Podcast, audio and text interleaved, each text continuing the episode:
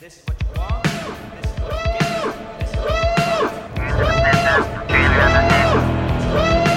what you You have located Geekfest Rants, the entertainment podcast for genre geeks like you, Shall we play a game? covering the world of vintage and current film and television since 2010, Game over, man. It's game over. featuring in depth conversations on sci fi, horror, fantasy, comics, toys, and conventions. So say we all. And now sit back, relax, and enjoy today's show. There was an escape from the off-world colonies two weeks ago. Six replicants. I need you, Deck. I need the old Blade Runner. Replicants are like any other machine. They're either a benefit or a hazard. If they're a benefit, it's not my problem. I'm Rachel. Deckard. They were designed to copy human beings in every way. How can it not know what it is? Commerce is our goal here in Tyrell. More human than human is our motto.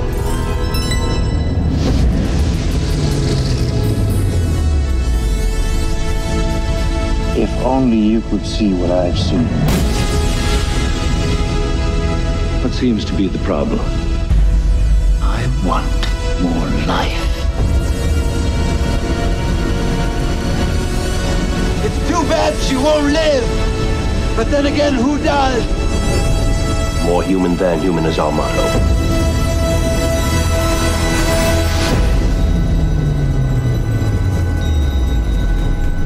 I've seen things you people wouldn't believe.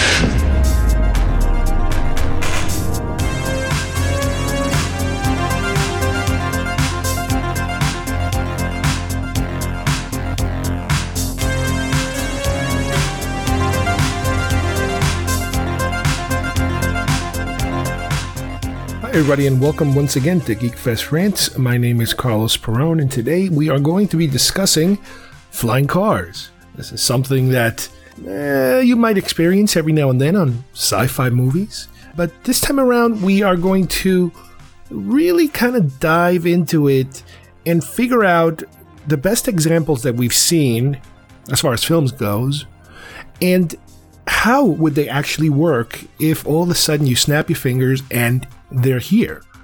How would the infrastructure, the rules, the technology of creating a world of flying cards would actually function? All right, so let's get started. What did I teach you? You are the Duke of New York. You're a number one. You will not laugh. You will not cry. You will learn by the numbers. I will teach you. Dang you digger! Open the pod bay doors, Hal. I'm sorry, Dave. I'm afraid I can't do that. That spawn of Satan. Oh, really? The Force will be with you always.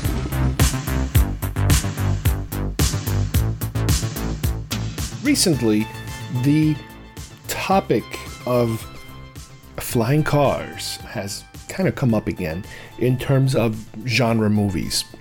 A couple of years ago, you know, there was that whole thing about how we reached the year of Back to the Future 2, which would have been 2015.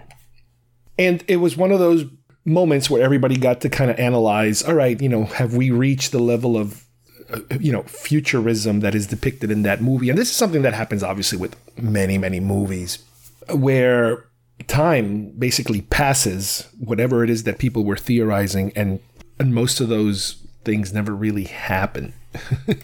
Well recently we had yet another one of these kind of milestones and that is with the movie blade runner. Blade runner the original blade runner takes place in 2019 so we are definitely not in Blade Runner kind of technology. Granted, you know, Blade Runner, the original Blade Runner, at least, um, you know, the world is a pretty devastated, uh, ecologically injured world, and technology kind of adapts to it as much as possible. But one of the amazing things about Blade Runner, you know, the the the futurism, you know, Syd Mead, I think, created a lot of that concept design work and how the world would function.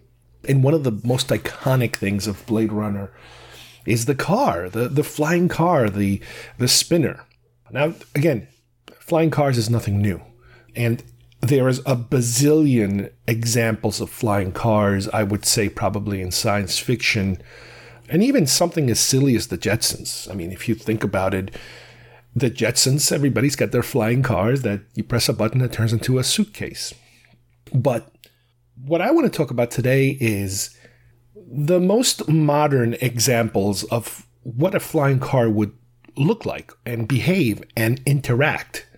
There are many examples in, in, in modern films, if you will. Blade Runner, again, being the one of the best ones because, you know, with Blade Runner, the magic of that film is that it was pre CGI, everything is practical or optical. So, yes, you do have to, in certain shots, kind of like say, all right, you know, I can kind of see the the wires that are holding the car together, but you know what? You kind of go with it anyway because it is so damn good the way it's made.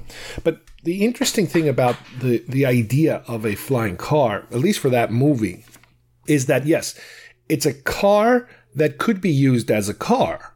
You know, it has wheels. It is capable of rolling around the city, and the city is completely full of normal cars, somewhat retrofitted, you know, for the environment, you know, which also makes them look a little more futuristic. But there's a clear delineation, if you will, when it comes to this particular structure of society, the Blade Runner society. And you do get a little bit of this also with Blade Runner 2049, but it, obviously everything starts with the original Blade Runner. And that is that in this particular world, the concept of a flying car is not exactly the Jetsons. Not only is it not a very happy world, but it's kind of rare that you see these cars. Rare in terms of because of the structure of the story. You know, Earth is more or less a dying planet. Some of these cities are so polluted, only the rich and lucky are able to escape the cities and go off world. You know, there's apparently colonies in other planets, I imagine. Unfortunately, the the poor and the the less connected are the ones that get stuck, you know, still living in these slums and really rough looking cities. And it would appear as if this technology, because there's not a lot of it to go around in a massive consumer scale, if you will, is then relegated to only, let's say, for example, emergency vehicles like the police. And to a certain extent, I imagine the very wealthy. You do get a little bit of that in both films. You picture somebody like Tyrell having access, you know, to that kind of technology, especially in the second film. The second film, you do get more of the, the, the yes, these these guys, you know, they have access to this technology. So in Blade Runner, because the technology is not so crazy mass produced, when they do show you the the landscape, and it's it's usually, I mean, it's beautiful. The night Los Angeles streets from the air view and you see certain little lights floating around in the air. It is not a massive Los Angeles type of, you know, commuting system all up in the air. You're basically seeing the police. The police are the only ones really with these um, with these sort of vehicles. Now you could imagine, yeah, possibly under that structure, you you might have you know, ambulances or or fire trucks, you know, emergency vehicles basically being the ones that are using this kind of transportation system. Okay, that's interesting. It, it, it could work, I guess. You know, not a lot. You, you, I would imagine you still have planes flying, you know, way, way higher.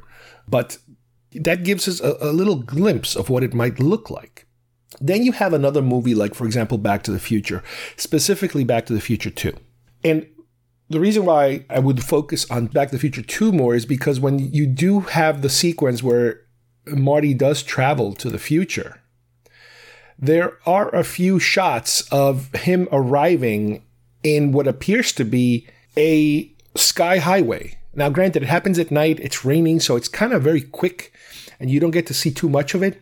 But what's interesting about that shot is that you do see these markers, these floating markers. So it's more like in this envisioning of what future floating, you know, flying car traffic looks like, they've gone as far as to designate air areas where become your lanes, your lanes of traffic, because now you're dealing with mass traffic or mass transit, possibly mass transit also. But you don't get a lot of it. You just get a little of it, and you know you do you do get some shots of cars landing and that sort of thing. And obviously the the DeLorean is the car that you see in all three films. But the DeLorean is really a visitor to to these time points that we see in all three movies. So the DeLorean landing and coming up is a sole standalone vehicle. I'm more interested in what a world perceived to already uh, be involved in transportation, flying transportation being a normal thing. So you do get a tiny little bit of it. And there is a shot, yeah, where you see these. Uh, basically, what it looks like is hovering markers. They just hover in around the clouds, let's say, up in the sky. And the markers, especially because it's a night shot, they basically light up the road, the imaginary or the, the imaginary, the invisible roads that it is, you know, the sky lanes. And there's also uh, there was also a big sign, I guess, which is supposed to be like a turnoff lane, and it said something like I think it said something like London or Philadelphia or something. I forget which which cities, but it's kind of like, oh wow, it's it's it's also you know signs are being put up in the in the air so you know where to go, kind of like you would on a highway. So that was an interesting concept of trying to figure out. Okay, so in this particular world, more cars and, and there is some kind of a highway system in the sky. A different example of how this is portrayed could best be found in the movie The Fifth Element. If you guys remember, that's the Bruce Willis film. Futuristic, specifically, the flying car sequences take place in New York, in a future New York, which is a perfect environment to, as an example here for this. What makes this different than Blade Runner, for example, is that, first of all, it's practically all CGI when you see the cars flying in, they're all CGI. You do have the interior shots of, you know, the act in a set of the inside of the cab and maybe the outside of the cab.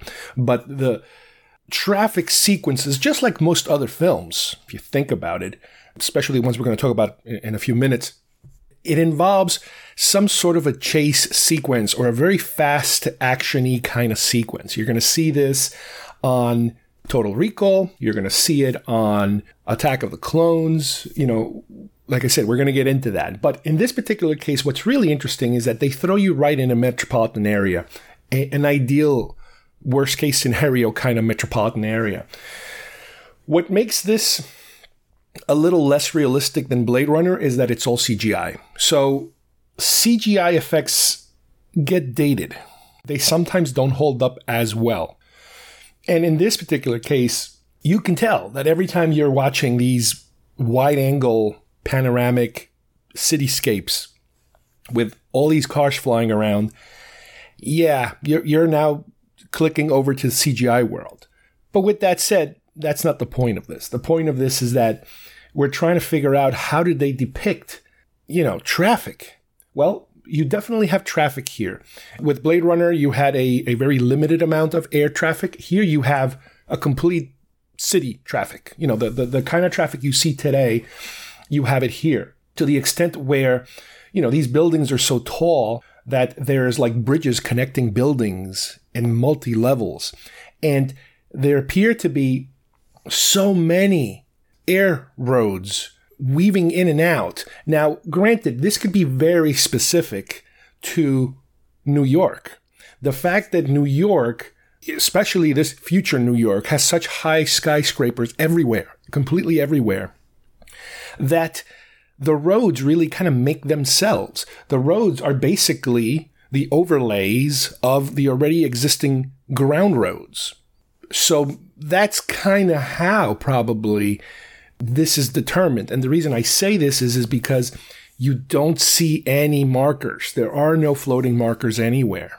So, like they attempted to give you a taste of it in, in Back to the Future 2, for example.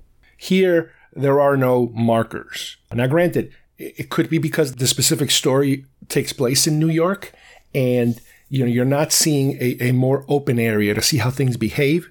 But you do get to see, you know, what happens when a car deviates from these roads and goes into these side streets, if you will.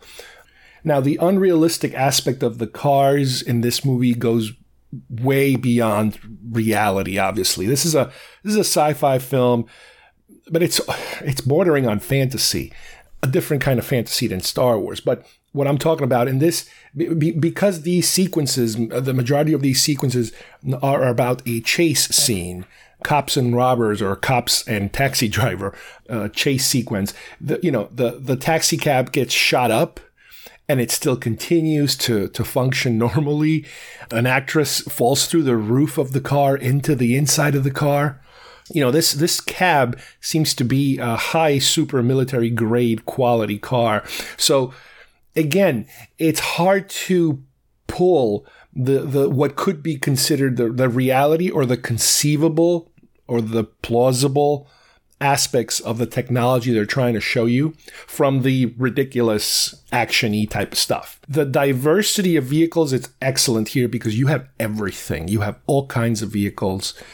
So at least it's giving you a a bridge if you will of what it could look like. This this almost reminded me a little bit more of going into the Jetsons where you do have mass cities you know, with this kind of um, ability. And we'll get a, a, different taste of it, like I said before, when we go to uh, Attack of the Clones.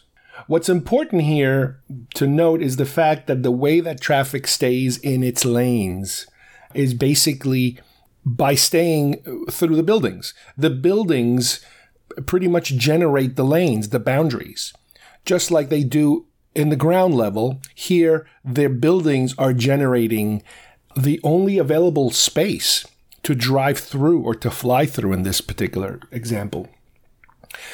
And thereby also creating all these multi level sections where, you know, if a building is 100 stories high, you might have, you know, 10 or 12 or 15 different levels of cars zipping by at different altitudes, you know, staying within their their range. I mean, granted, in the streets, I'm sure you still have uh, street lights, but I, I I didn't see any any lights up in the in the sky. I didn't see any lights, you know, in the higher altitude areas. So while you could conceivably say, well, that's how it works, you know, for for how do you keep your cars within certain areas, it doesn't explain, you know, is it basically stop signs? I even see stop signs. Yeah, it's left. I guess it's left up to the, how polite society is, and by watching the film, they're not very polite. You know, the same level. There, there's a sequence where the car has to go from a high level to a low level, and he's just dodging vehicles left and right, uh, which, yeah, you're like, wow, that's how it's done. It's very dangerous. But you know, again, you you can't really question these movies. At least these movies give you an idea or an example of how it could work. It doesn't answer all the questions, but at least it gives you enough inspiration for you to then jump off and figure out, well, if we did this for real, how would it work? So that's kind of neat. Another movie that you could look at for this kind of futurism is Total Recall. And I'm talking about the 2012 version of Total Recall, which is not the most popular of the two, obviously. This is the remake. And one of the things they incorporated into this movie is flying vehicles, but not only are they fly are they capable of flight, but it almost seems that they're more kind of hovering vehicles. There are certain shots where the the hover car just I don't want to say free falls, but kind of floats from a very high area to a very low area.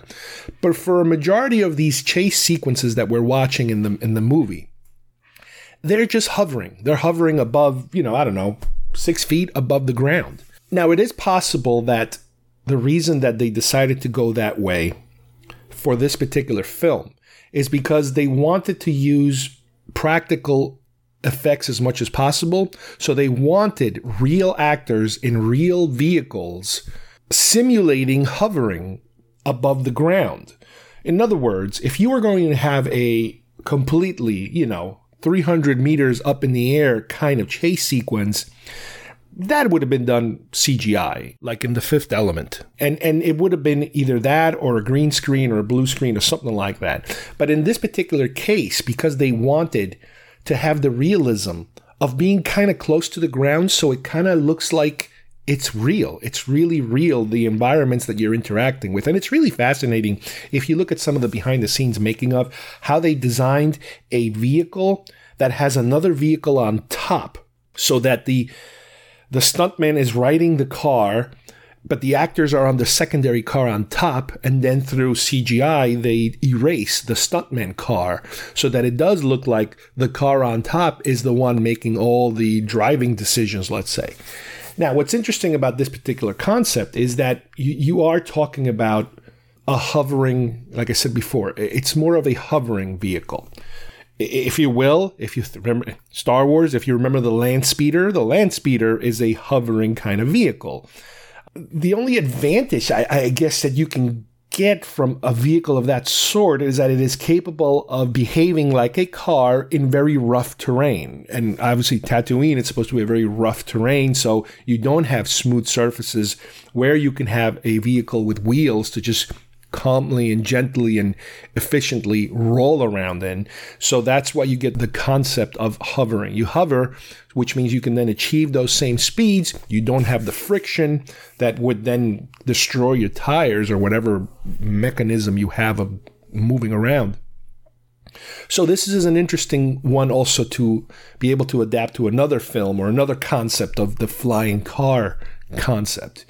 The flying car concept also, I think, even in um, Total Recall, uh, you might have some interactions with cars that are on tracks, like track cars, and that goes also more to the the futuristic idea of, for example, Minority Report, where you have these cars that are on tracks and they're automated cars.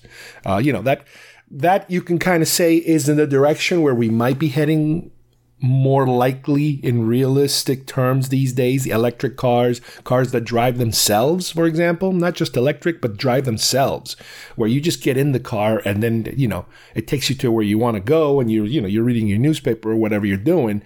Then when you get there okay you're here. Okay thank you. You know that kind of thing. Self-driving autonomous vehicles that sort of thing. But that's a whole other world. But it's another interesting again futuristic world that I think Total Recall kind of dabbled on a little bit. Again, my whole thing here is I'm talking about the reality or the possibility of how these flying cars would function. Now, if you want to go a little further in, dare I say, sci fi, even though I'm talking about fantasy because it's Star Wars, if you look at, for example, Phantom Menace, especially Attack of the Clones and Revenge of the Sith, while we're in the world of Coruscant, we do get a lot of examples of what a speeder, not a land speeder, but a speeder, an air speeder world would look like. You know, Coruscant is supposed to be a very metropolitan area. You know, it's it's 100% city, buildings, concrete, steel. Boom, there you have it. And into the design of how this city functions, throughout the movies, you do get to see these rows and rows of vehicles, of traffic, which is very interesting. I find very interesting. And, and trying to figure out, well, how does that work? How does all that function? The first and last film, I would say, you kind of see it in the background. So you kind of see that there is some sort of organized traffic pattern, if you will. And this being Coruscant, which is like the biggest metropolitan world in in the galaxy or whatever, there's a lot of people, a lot of people, and it looks as if there's a lot of traffic. Now, granted, you might also have a similar situation where in Coruscant, for example, you do have your own politics and social structure. You know, the lower you are on the social ladder, the lower levels that you're going to be living in to certain points where you're practically living underground in underground cities. But the higher up people, it is understood, are the more politically affluent, the more wealthy, the more rich, you know, and those you figure are the ones that are, you're, you're watching all this traffic taking place. Flying vehicles and not necessarily spaceships, but within the atmosphere flying vehicles for Star Wars is nothing new. You have your land speeder, you have your your biker scout. Remember the bike? It hovers. It's a hovering bike. It can go pretty high. I don't know if that's recommended. Again, I don't know the technology, but it is capable of that kind of function. The desert skiff, you know, remember the deserts, the Jabba skiffs? Those are all hovering kind of vehicles. Same thing with the smaller skiffs. Not sure if they're really capable of reaching really high, high atmospheric kind of limits, but for, for the film purposes, at least for story purposes, they kind of just hover. They're like, a, like like little boats, basically. There's the, it's a sailing boat, except it doesn't go on water; it hovers in the air. So that's interesting. So you you know that technology is there, but for Coruscant purposes, when you watch Attack of the Clones, that's when you'll get the best example of heavy traffic and air highways, if you will, tunnels, very similar to Fifth Element, except it's a more fantastical setting because it is Star Wars. It is less, you know, New York realistic, but it becomes more sci fi fantastical. One difference uh, that I noticed is that where in the fifth element you can kind of say that everything is guided by the height of the buildings and the narrowness between buildings which naturally creates these air lanes. In Attack of the Clones, you have that if you are pretty low, if you're flying pretty low, but the higher you fly, the more that the higher levels seem to open up as far as space goes in the sky. So people are capable of flying in much wider areas than in a very narrow New York City congested type of feel that you do get with the fifth element. In Attack of the Clones, you do have what appears to be a little more space, a little less congestion, less chance of bumping or hitting a structure, you know, as opposed to the fifth element. But yeah, for Coruscant, you know, the, the, the more I watch that whole sequence, I don't see any real markers uh, in terms of like they did with Back to the Future 2 it's almost as if these vehicles they the drivers either know where the roads are the designated lanes or it's some kind of electronic thing built into your vehicle that it knows where these invisible lanes where you're supposed to adhere to are. Uh, there are sequences where the the vehicles fly into a building that seems to have a tunnel uh, i guess for accessing one area to the other you know, to get in from one side of the building to the other side of the building. And there do seem to be what could be considered either road signs for traveling purposes or advertisements. That's hard to say because they're using a different language and different symbols, so you can't even tell what they're talking about. You would have to figure out the Arabic to English translation of what these signs say. But Yes, it's a different animal, and, and it's an interesting one. It's an interesting concept. Okay, that's a that's even more futuristic. You know that you you you would have something so built in that it wouldn't require designating lanes, for example. And you do see tons of different kind of vehicles, small and large, and transportation, and you know. Uh, emergency, you know, you name it. If you watch the uh, animated Clone Wars series and some of the other Star Wars animated, they go deeper and deeper into how extensive, you know, this whole uh, thing works. But again, for the sake of our examination of movies, this is where it started as far as Star Wars goes. So there you have a couple of different examples of at least in a in a modern movie concept how this works with flying cars. So the question then becomes well, let's say for the sake of argument that the flying cars were coming. And I'm not talking about the technology of how the flying car would work, because that's a whole other show, which I don't have the technological knowledge to tell you how it works, because if I did, then they would be here. But assuming these cars function and work that way, whether it's something that looks like uh, a spinner from Blade Runner or, or, or a typical Back to the Future vehicle that hovers and floats, a metropolitan vehicle from the Fifth Element, something from Total Recall, or even something as crazy, fantasy, futuristic as a, as a Star Wars vehicle. If tomorrow you had to now create an entire infrastructure of alternative roads of air roads, if you will, uh, how would they function? And and we're talking about yeah, you can first start off with the concept of Blade Runner, and that is, well, we'll start off with emergency vehicles. Let's see how they kind of navigate the world. Because the first problem that you would have is we already have air vehicles, we already have planes.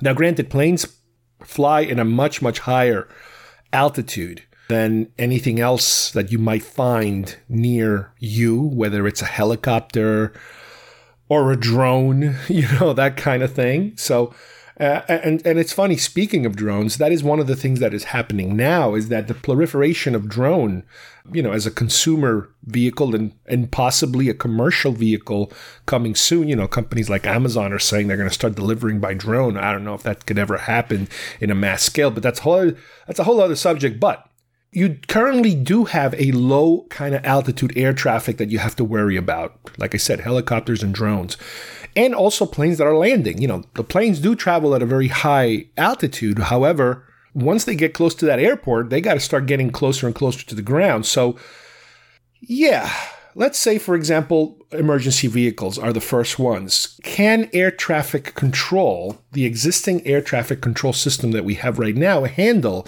an influx of emergency vehicles? Interesting. Maybe, maybe not. Maybe you would have to create an entire bigger, you know, department uh, for air traffic control or a completely separate department to deal with emergency vehicles and commercial vehicles, you know, that kind of thing. You would have your cop cars, your fire department vehicles, your EMS, you know, all those emergency kind of vehicles. So that's an interesting concept to start with. And you would figure that would be the easy one. The more difficult one is what happens when you go full tilt? What happens when you go into a city or a town? And the city is the best example because that's your worst case scenario.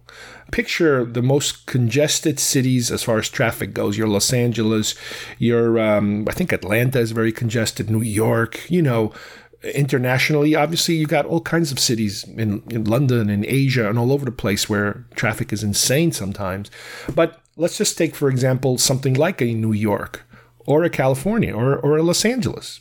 That I think you're now teetering more on something like The Fifth Element or even Blade Runner. But more like Attack of the Clones, because in Blade Runner, we didn't have mass, mass traffic up there.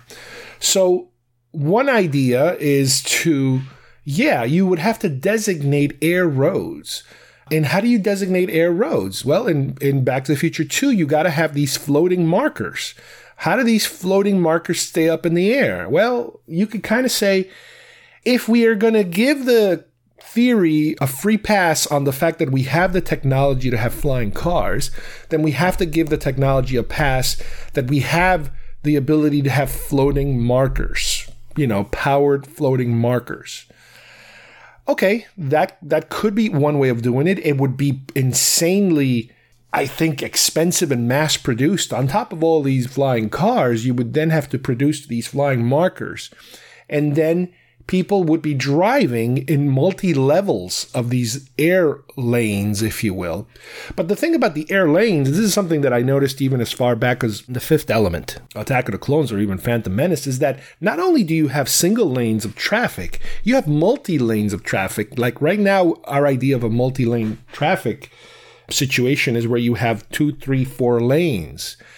But we're talking about air here. So you're talking about two, three, four lanes and then two, three, four more lanes on top or on the bottom.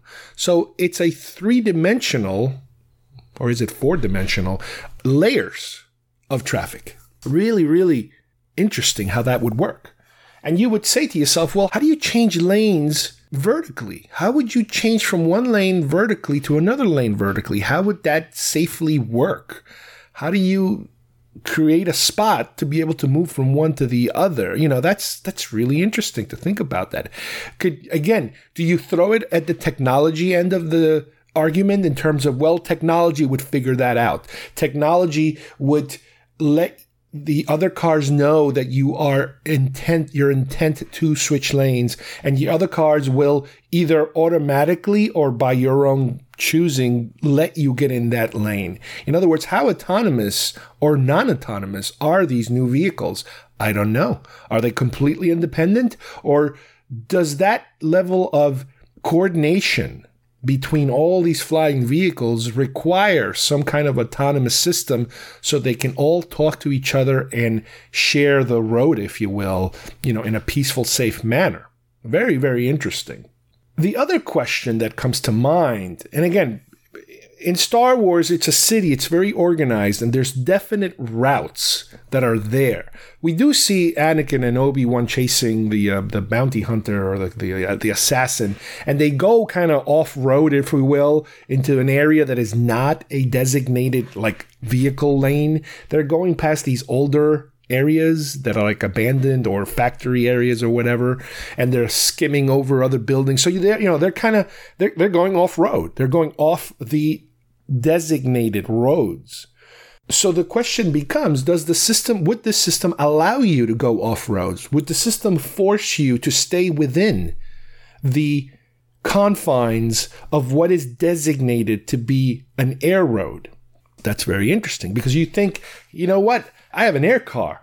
Instead of me driving, you know, 100 miles north and then 100 miles west, I'm just going to take the triangle. I'm going to cut through the, you know, instead of making up and left, I'm going to go to the side. So I don't know if I'm saving any road, if I'm saving any time, but I don't want to drive through the road. I want to take a shortcut, if you will. Would that be allowed? Or would you be allowed to, to fly over areas that are not designated as roads? What kind of problems does that create? Well, do you want all of a sudden overnight to have cars flying cars zooming over your house, where normally you wouldn't have traffic zooming over your house because you might live a mile away from the highway and you never hear cars because you're so far away from the highway. But now all of a sudden, by people not obeying the rules of the road, the air roads, now you got traffic on top of your house. So that would create, I think, a backlash of people that do not want to hear or see these vehicles zipping through the air near them. The other problem that, again, how do we address the issue of breaking down or car accidents? Your car breaks down on the road, you pull over to the side and wait for somebody to help. Your car breaks down in the air, and odds are it's going to come plummeting down on something.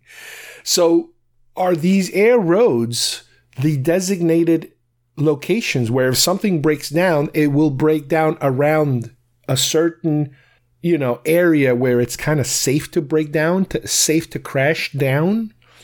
If you have again that other alternative situation where people are just zipping and cutting through people's properties up in the air and they break down, you might have these air cars crashing into homes right through the roof, into buildings, you know, whatever.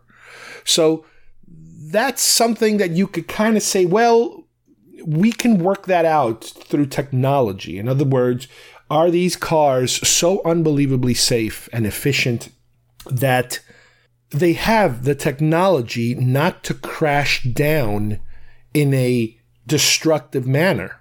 Would a air car have the ability that if it breaks down, it just doesn't come plummeting down at 100 miles an hour to a fiery death. It just kind of floats and hovers, hovers, and then it kind of plops on top of something. Now, what if that something is your child? that's a problem. Yeah, that's a problem. That's a big problem. But again, I, this is the type of thing that you have to creatively think so much of what could go wrong or what what are the possible scenarios that maybe somebody never thought of, you know, that kind of thing. What happens if you're dealing with a police chase, you know, where a car could be damaged so bad that it would lose all of these safety precautions and just completely crash into something? Um, what somebody that I, I was talking to also suggested is that, yeah, if you kind of designate the air roads to be around the same footprint of the existing roads, then that's a way of kind of staying away from populated areas, you know, homes and buildings and that sort of thing. You kind of stay within the confines of the road, except you're kind of up in the air doing it. Yeah, that's a possibility. That could sort of maybe work. The downside to that is that it you're you're kind of once again limited to the same footprint that you were used to before. So if there are areas where you had to kind of drive around a big area just because they, didn't build any roads and you had to kind of go around it, technically now you can cut right through it. But because of safety precautions, you might not be able to do that. So that's an interest. That's, again, that's another interesting, weird little quirk of how this would work. You could also say, if you want to throw it on the technological answer, the, the technological, you know, MacGuffin of well, we don't have markers. We don't need markers. Let's say markers are a little too unrealistic, like a, like a flying car is not unrealistic. But hey, let's just go with it for a little bit. Let's say the markers are a little too unrealistic to produce that many markers and to maintain that many markers and to keep them up in the air and functional and they light up at night and they don't light up, you know, during the day, whatever. How would the car know? Well, maybe it's kind of like Attack of the Clones. The cars have an in, a built-in computer that will give you a digital display that shows you that you're within a marker, an invisible marker, a virtual marker, if you will, and a virtual road. And in your monitor, you see the virtual road you're traveling on and you're staying on it, or the computer is flying within that virtual road. But in reality, you look out the window and there's nothing there. So that that would be an interesting one too. That device would also be what tells you where you're at because again, if you're not putting markers, does that mean you're not putting signs? So you need signs. I mean, how do you know where you're at? Granted, today we use GPS for everything, but still, you can't assume that everybody has a functional GPS or any GPS. So you still have road signs on highways for people to read and see. So yeah, that's interesting too would you have to have some kind of road sign up in the air? Or would you rely entirely on virtual information coming out of your car? Now, as I mentioned earlier, the issue of technology and power, I have no clue. I don't know what these things would be powered by. would it, would they be electric charged uh, nuclear some kind of new technology we don't even know about? I have no clue because that's a very very difficult question to answer.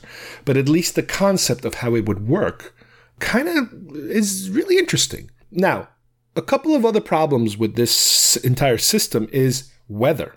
You know, we've seen how difficult it is for planes to land sometimes on bad weather, whether it's rain or snow or whatever, high winds, you know. That would play a very high role in all this too. Could air traffic be completely grounded because of a bad storm? Yeah, that's very possible.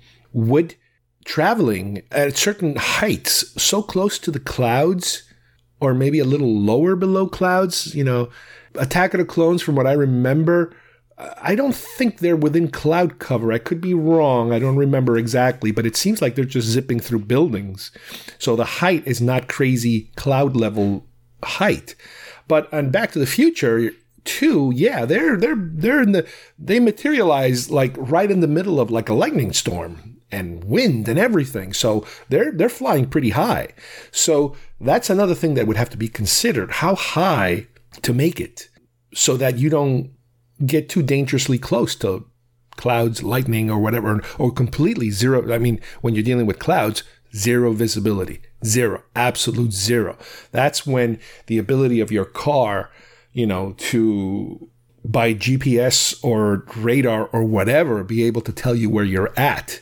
You know, granted, you know, planes nowadays have air traffic control to help them navigate uh, not only their own computers and everything, and then, you know, all kinds of markers everywhere to kind of tell them where they are.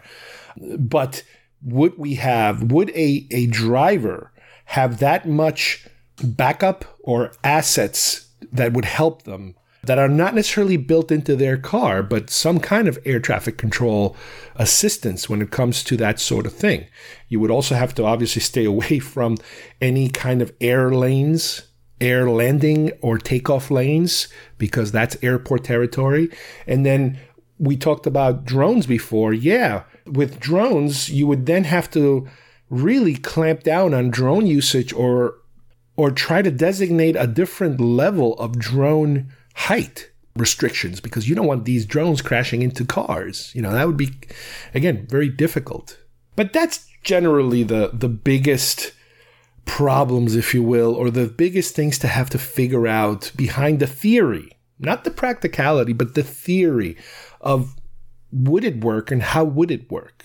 You know, how many times have you been sitting in traffic waiting for a light to change in the corner where there's an accident or something happens and you're just sitting there, sitting there and going, you know what? I wish I could just flick a button here and all of a sudden my car would just start hovering up in the air. I could tilt to the left and just, instead of going to the corner and making a left turn, I can just make a left right here and just avoid that bottleneck, that mess in that corner and just head in my direction. And it's a really creatively attractive visually. We've seen enough movies ways of thinking of yeah that would be so cool if you can just all of a sudden you're hovering over the top of some stores homes f- open fields and then you come close to where you are actual destination is at and you just kind of work your way to the parking lot and land right on an empty spot right off the air. Wouldn't that be just completely amazing Another thing that I just thought of in that process is oh my God,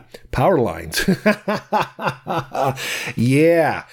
Yeah, power lines would also be a huge, huge problem. Uh, that's assuming that in this particular world we're dealing with, we still have open power lines going, you know, from pole to pole type of situation. So that's another um, uh, wrinkle to have to think about if obviously in this futuristic world there are no more power li- above ground power lines, everything's underground, then that's not a problem. But yeah, that that's even more reason why you would have to stick to a pre-designated lane uh, because you never know when you might run into a power line uh, right in the middle of it or something which again with drones nowadays that could be a problem already um, but um, even with uh, like helicopters or low flying planes, you know, they, they they do still have to look out for that sort of thing, especially in very like open field, rural, you know, rural areas and that sort of thing where um, they are they are super high. Some I've seen some of these power lines that are very very high up in the air, and you figure, yeah, you got a low enough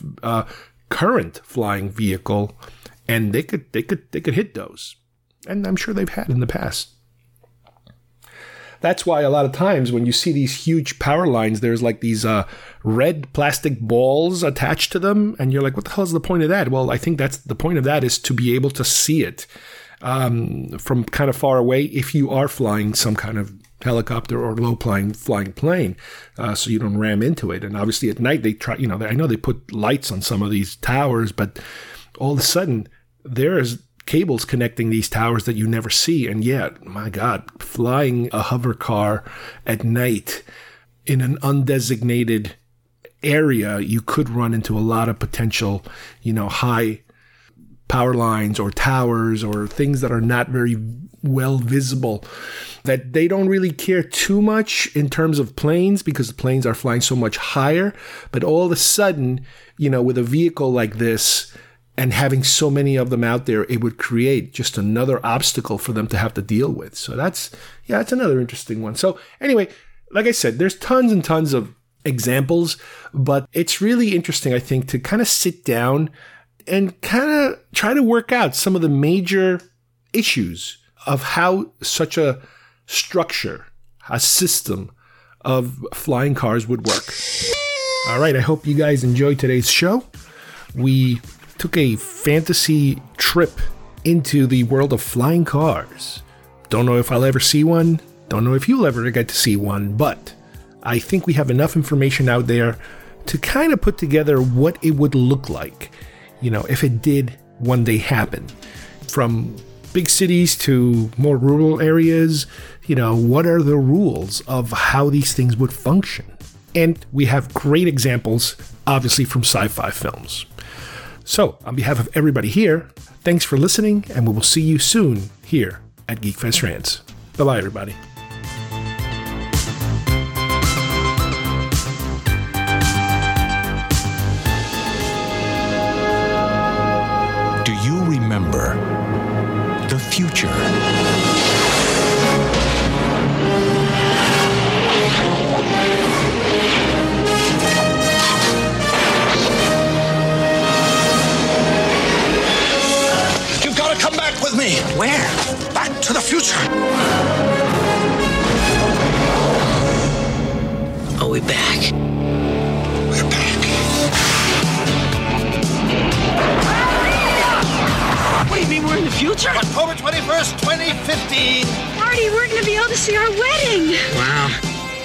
I gotta check this out, Doc. Look what happened to your son. Oh, he's a complete wimp. Don't talk to anyone. You've been looking. Hey, look! Don't touch anything. I need to borrow your hoverboard.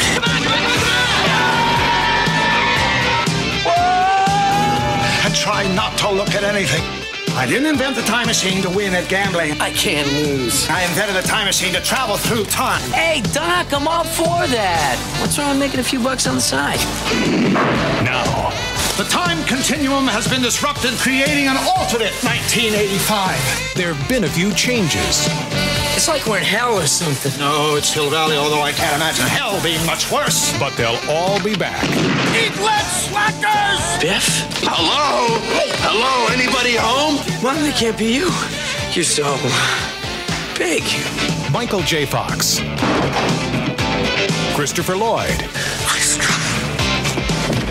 Michael J. Fox. More like a couple of teenagers, you know? And Michael J. Fox. Mom, is that you? Steven Spielberg presents a Robert Zemeckis film, Back to the Future. Part 2. Coming November 22nd to theaters everywhere.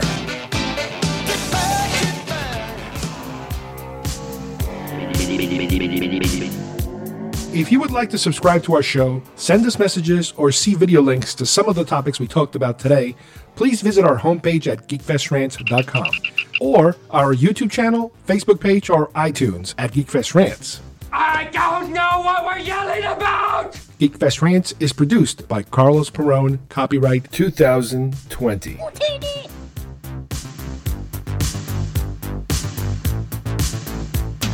This broadcast is part of the IC Robots Radio Network.